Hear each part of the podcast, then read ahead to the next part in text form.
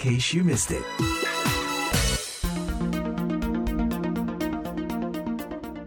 Inilah VOA Indonesia dari Washington DC. Berbeda dengan di Indonesia, ikatan dalam satu kepercayaan bukan merupakan syarat dalam proses pernikahan di Amerika. And in case you missed it, VOA berikut ini akan mengajak Anda mengikuti kisah sejumlah diaspora Indonesia berbagi pengalaman mereka dalam proses mengikat tali pernikahan di Amerika tanpa dipermasalahkan ada atau tidaknya perbedaan agama di antara mereka.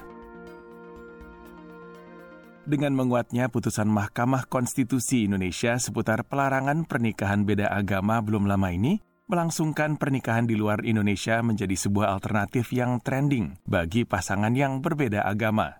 Tak jarang bagi kalangan tersebut yang menetapkan Amerika sebagai pilihan tempat bagi mereka untuk menikah karena proses yang sangat mudah dan sederhana, sekaligus tidak dipermasalahkannya perihal perbedaan agama. Salah satu penyebabnya adalah penerapan prinsip kenegaraan Amerika yang menganut separation between church and state atau pemisahan antara urusan legalitas negara dengan urusan kepercayaan. Dengan demikian, peraturan pemerintah sehubungan dengan pernikahan lebih bersifat legalitas tanpa adanya unsur keagamaan. Sementara urusan agama merupakan hal pribadi yang tidak dipertanyakan maupun berhubungan dengan legalitas warga. Proses pernikahan di Amerika bervariasi pada setiap negara bagian, namun ada sejumlah langkah serupa yang harus ditempuh oleh pasangan yang hendak menikah di Amerika pada umumnya.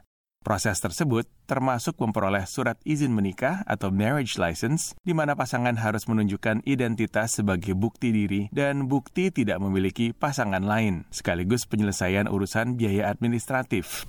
Langkah selanjutnya adalah melangsungkan upacara pernikahan atau marriage ceremony yang dapat dilakukan dengan adanya saksi dan pengambilan sumpah oleh seorang petugas kantor pernikahan. Walau demikian, ada pula sejumlah kota seperti Washington DC yang tidak mewajibkan adanya saksi atau petugas untuk pengambilan sumpah. Cukup pasangan tersebut saling mengucapkan janji. Setelah semua persyaratan telah dipenuhi, pasangan dapat memperoleh sertifikat pernikahan resmi atau marriage certificate sebagai bukti keabsahan pernikahan mereka.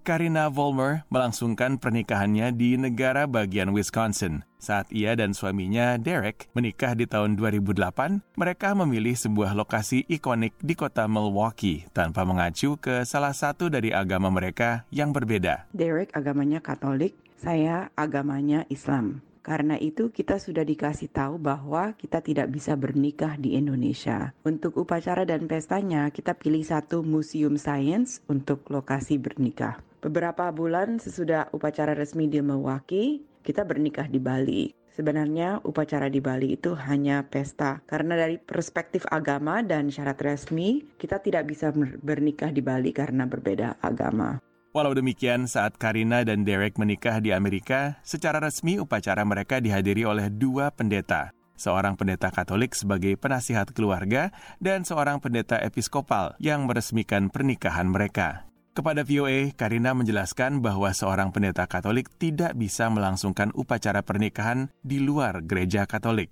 Langkah selanjutnya adalah menyelesaikan surat resmi pernikahan mereka ke kantor pemerintah kota Milwaukee untuk urusan pernikahan di negara bagian Wisconsin. Di Milwaukee, agama tidak ditanyakan sama sekali di permohonan untuk surat nikah. Selama kita berusia di atas 18 tahun dan tidak memiliki hubungan darah satu sama lain, kita bisa bernikah. Alia Nasir dan suaminya, Brian, menikah kurang lebih empat tahun yang lalu.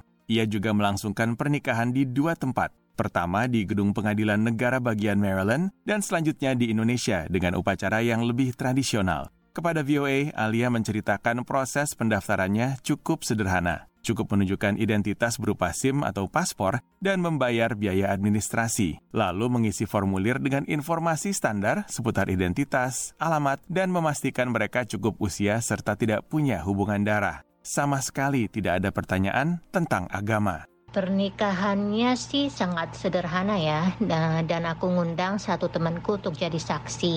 Di ruang pernikahannya, seorang komisaris pengadilan melakukan upacara dengan mengucapkan beberapa kalimat dan meresmikan pernikahannya. Karena ini adalah pernikahan di gedung pengadilan, tidak ada penyebutan agama dan acara sangat singkat ya, hanya sekitar lima menit kira-kira ya sudah selesai dan kami resmi menikah. Rini Marwini bersama suaminya, Chris, melangsungkan pernikahan mereka di tengah pandemi saat hampir seluruh dunia menerapkan berbagai macam pembatasan sosial. Namun menurut instruktur yoga asal Jakarta yang sudah lebih dari 22 tahun menetap di Amerika ini, justru hal inilah yang memberi mereka waktu luang untuk memenuhi daftar persyaratan pernikahan yang sudah mereka rencanakan sejak tunangan. Salah satunya adalah perihal perizinan menikah yang harus mereka ajukan ke kantor pengadilan wilayah tempat mereka tinggal di kota Arlington, negara bagian Virginia. Untuk mendapatkan izin nikah ini sama sekali nggak susah.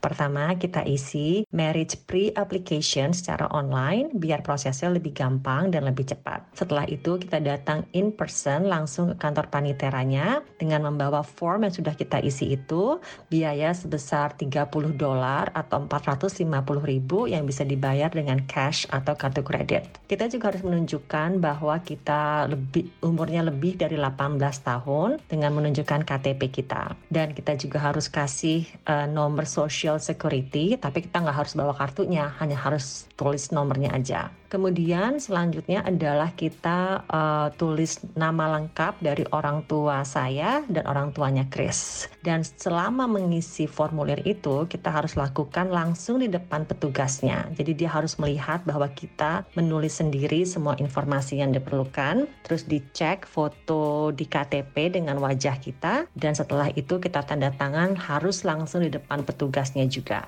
tidak ada requirement atau persyaratan di mana kita berdua harus uh, penduduk Virginia. Tidak ada pertanyaan juga soal agama atau latar belakang budaya. Kepada VOA, Rini menceritakan bagaimana kelanjutan proses pernikahan mereka setelah mereka mendapat perizinan tersebut. Setelah kita mendapatkan izin pernikahan itu, kita baru tahu bahwa izinnya itu punya expiration date. Itu hanya berlaku untuk 90 hari. Nah, pada saat ini kita masih di masa-masa awal pandemi. Jadi kita pikirnya kita nikah kalau udah nggak lockdown lagi. Tapi nggak lama setelah itu kita berdua sadar bahwa kayaknya pandeminya panjang ya. Jadilah nggak lama setelah kita dapat izin itu, Chris tiba-tiba bilang, kita kan udah punya izin nikah. Sebenarnya kita bisa nikah sekarang kalau mau. Dan saya ingat nasihat almarhum bapak saya yang dia bilang kalau punya niat baik jangan ditunda karena teringat itu saya setuju dan karena memang gak ada alasan lagi untuk gak menikah. Nah, pertanyaan selanjutnya adalah siapa yang bisa menikahkan kita dan di mana? Saya beragama Islam, suami saya agamanya Kristen. Jadi pilihan pertama adalah kita nikah di pengadilan, di courthouse. Tapi karena pandemi, courthouse hanya buka untuk kasus-kasus hukum. Mereka nggak buka untuk pernikahan. Jadi sekarang PR-nya adalah mencari seseorang yang punya kuasa di negara bagian Virginia untuk menikahkan kita tanpa melihat agama. Kebetulan salah satu murid saya, dia itu seorang pendeta di Maryland. Akhirnya saya tanya ke murid saya itu, kamu punya rekan nggak di Virginia yang bisa menikahkan kita? Ternyata dia punya seorang pendeta wanita. Terus kita hubungin pendeta wanita ini lewat email dan kita tanya, kamu bisa menikahkan kita nggak? Dan ternyata dia bisa. Tapi dia bilang, kalau kamu bersedia saya nikahkan di halaman depan gereja saya, karena pada saat itu kan semua indoor activities belum diperbolehkan ya, dan kita harus social distancing. Dia bilang kalau misalkan kamu bersedia kita nikah di halaman depan gereja, saya bersedia. Dan akhirnya pernikahan mereka pun berlangsung dengan sederhana. Jadilah saya ingat sekali, itu hari Rabu, saya dan Chris datang, hanya kita berdua aja. Kita pakai baju rapi, saya belum punya wedding dress. Jadi kita dinikahkan di halaman depan gereja secara sipil. Kita jaga jarak, social distancing dari pendetanya sekitar 2 meter. Hanya kita bertiga, anak-anak masih di sekolah. Saya dan suami saya mengucapkan janji, so we exchanged our vows, dan pendetanya bilang, by the power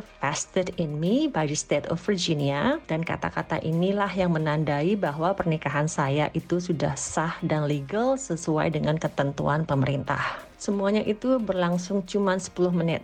Habis pernikahan, pendetanya ini yang kirim izin pernikahan saya kembali lagi ke courthouse-nya itu, tapi kali ini izinnya sudah ditandatangan dengan pendetanya, sehingga pernikahan kita bisa dicatat. Dan ini nggak ada biaya sama sekali. Beliau, si pendeta ini sama sekali nggak mau dibayar, dan saya juga nggak bayar apa-apa untuk uh, mengirimkan izin pernikahan saya lagi itu balik ke courthouse. Setelah selesai, saya dan Chris pergi makan siang. Kita makan tacos. Jadi sebenarnya kalau di total biaya pernikahan saya itu mungkin cuma 45 dolar. 30 dolar untuk izin pernikahannya dan 15 dolar buat beli tacos. Jeremia dan istrinya, Pat, memilih Hawaii sebagai lokasi pernikahan mereka. Persyaratan nikah di negara bagian tersebut bahkan jauh lebih sederhana tanpa mengharuskan adanya upacara. Cukup bikin appointment, datang ke kantor pengadilan, dan mengisi aplikasi, lalu melakukan wawancara dengan seorang marriage officer untuk mendapatkan sertifikat. Apabila mereka menghendaki sebuah upacara pernikahan, maka marriage officer itu pula lah yang akan melangsungkannya. Dalam beberapa hari, sertifikat pernikahan akan dikirim ke rumah untuk menandakan mereka resmi menikah. Uh, soal agama dan kepercayaan, mereka biasanya tidak mendiskriminasi tentang itu. Jadi, technically siapa aja bisa datang ke courthouse, get married as long, even kalau kalian nggak punya paperwork living in the US, masih bisa dinikahkan di courthouse nanti dap tetap dapat marriage certificate-nya, uh, marriage officer-nya tetap yang menjadi saksinya. Hal yang menjadi sebuah catatan bagi pasangan yang ingin menikah bahwa mereka tidak harus menjadi penduduk resmi untuk dapat dinikahkan di Amerika. Ini jugalah yang menjadi salah satu motivasi bagi Priyadi Dwi Tomo saat ia dan suaminya, Robi, datang jauh dari Jakarta untuk menikah di kota New York pada tahun 2013, prosesnya sangat mudah. Bahkan biaya administrasi saat itu secara keseluruhan tidak mencapai 80 dolar. Pendaftaran bisa dilakukan via email dari mana saja, dan semua perlengkapan pernikahan seperti cincin dan bunga semua tersedia dan dapat dibeli di sana. Bahkan jasa saksi pun tersedia dengan membayar 30 dolar. Kepada VOA, Priyadi meyakinkan bahwa saat mendaftarkan diri untuk menikah, mereka sama sekali tidak dipertanyakan mengenai agama. Ia pun masih menyimpan formulir yang mereka isi untuk kenang-kenangan. Satu lagi diaspora Indonesia yang menikah di negara bagian New York adalah Asih Syaf. Ia dan suami mengikat tali pernikahan mereka pada tahun 2007 di sebuah balai kota. Yang menikahkan mereka adalah seorang hakim. Syarat yang diminta, seingat saya, waktu itu kami diminta untuk memberikan ID masing-masing, lalu kami juga harus membuktikan bahwa status kami berdua masih single, dan tentunya dari ID kami bisa dilihat bahwa usia kami legal untuk menikah di New York. Kepada VOA, Asi menjelaskan bahwa ia dan suaminya tidak berbeda agama. Namun seingatnya, status agama mereka berdua bukanlah sesuatu yang ditanyakan saat hendak melangsungkan pernikahan. Kami nggak pernah ditanya atau diminta bukti tentang uh, agama atau kepercayaan kami masing-masing. Di sertifikat pernikahan kami itu yang dicantumkan nama, alamat, tempat dan tanggal lahir, dan juga tempat dan tanggal pernikahan. Sebuah survei oleh Pew Research Center menunjukkan hanya 69% dari pasangan yang menikah di Amerika memeluk agama yang sama dengan pasangannya. Dalam studi perbandingan tersebut juga ditemukan bahwa pasangan yang belum lama menikah lebih tidak mementingkan perbedaan agama dibanding pasangan yang menikah beberapa dekade yang lalu. Dari Washington DC, saya Ariano Arifin. You've been listening to In Case You Missed It.